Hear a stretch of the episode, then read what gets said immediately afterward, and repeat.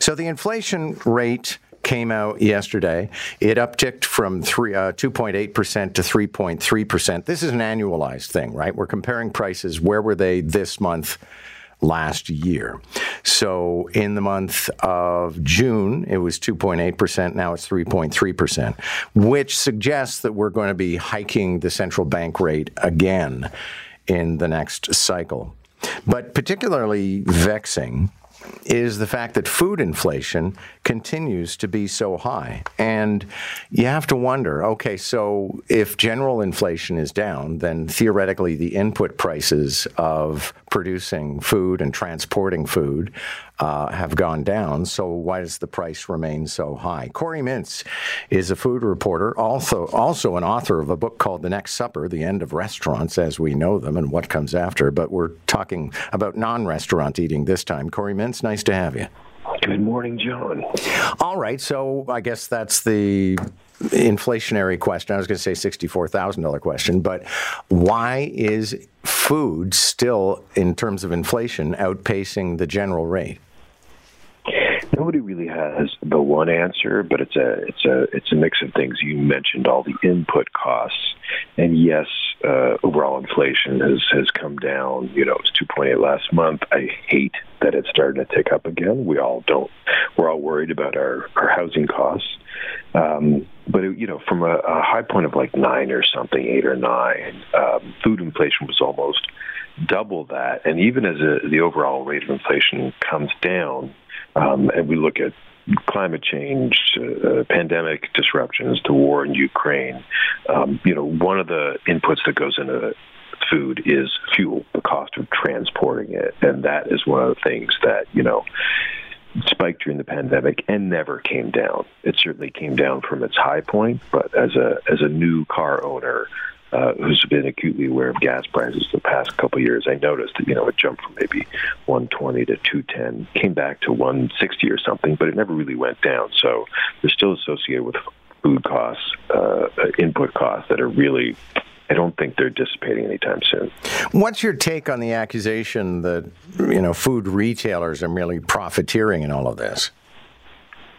Well, I watched every minute of the testimony that the three CEOs of uh, uh, Metro, Loblaw, Sobeys uh, gave to uh, Ottawa a few months ago.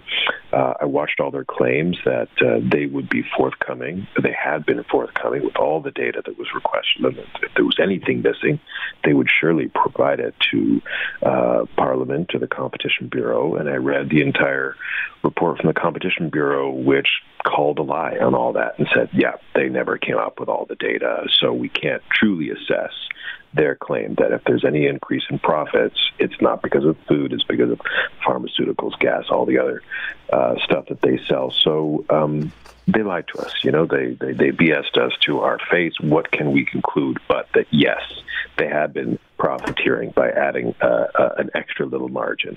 Uh, that doesn't account for the overall rate of food inflation, but I think it makes them guilty.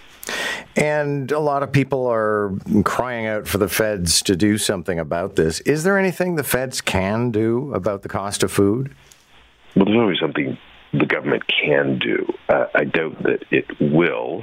Uh, I mean, overall, any federal government, this or anyone in any country, is is always going to side with big business over regular people. Uh, certainly, so far they they have done something to acknowledge it. Um, I don't think it's terribly significant. The federal government has issued one-time payments, I think, for a maximum of about four hundred and sixty dollars. Which, you know, if you are struggling to put food on your table, any money is helpful, but that certainly that seems more uh, a, PR strategy than actually addressing food affordability.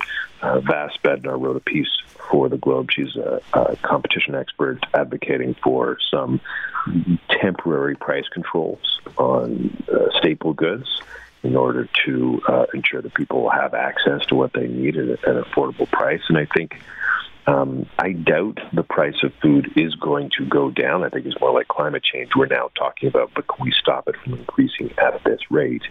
And if we can, I think it's the time to really get serious about regulating an industry that in Canada, you know, 60% of it is controlled by those three companies. Yeah. Thank you for this. Appreciate it. My pleasure. Corey Mintz is a food reporter, and uh, while it's not germane to what we've just been talking about, he's also the author of a book called The Next Supper The End of Restaurants as We Know Them and What Comes After, which is a book I have not come across, and now I'm all intrigued about it because I'm curious about how restaurants might change.